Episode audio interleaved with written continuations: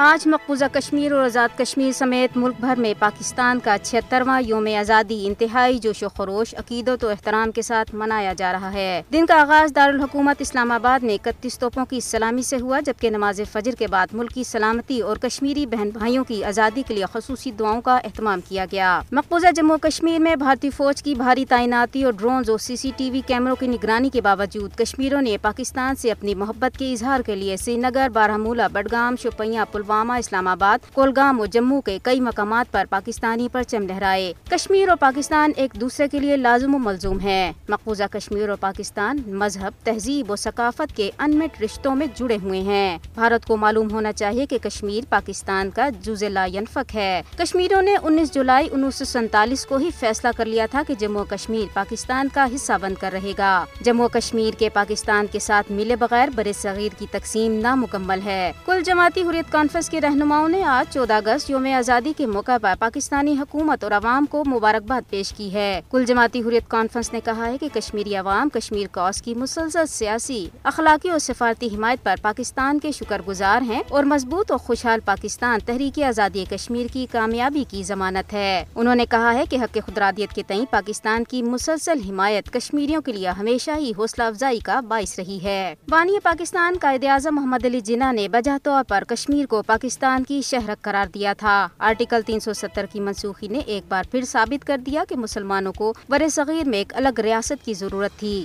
دنیا کی کوئی بھی طاقت پاکستانی عوام اور اہل کشمیر کی یکجہتی کو نقصان نہیں پہنچا سکتی۔ پاکستان کے نگراں وزیر اعظم انوار الحق کاکڑ نے یوم آزادی کے موقع پر اپنے پیغام میں کہا ہے کہ مقبوضہ کشمیر میں ایک کروڑ افراد دنیا کی سب سے بڑی جیل میں رہ رہے ہیں۔ انہوں نے کہا ہے کہ پاکستان کشمیریوں کے حق خدرادیت کے لیے ہر فورم پر آواز اٹھاتا رہے گا۔ پاک فوج کے سربراہ جنرل سید آصم منیر نے بھی کشمیری قوم کے نام پیغام میں اپنی حمایت کا اعادہ کیا ہے۔ انہوں نے کہا ہے کہ پاکستانی عوام اپنے کشمیری بھائیوں کی جد و جہد آزادی میں ان کے شانہ بشانہ کھڑے ہیں اور پاک فوج دشمن کی جارحیت کا جواب دینے کے لیے ہر لمحہ تیار ہے۔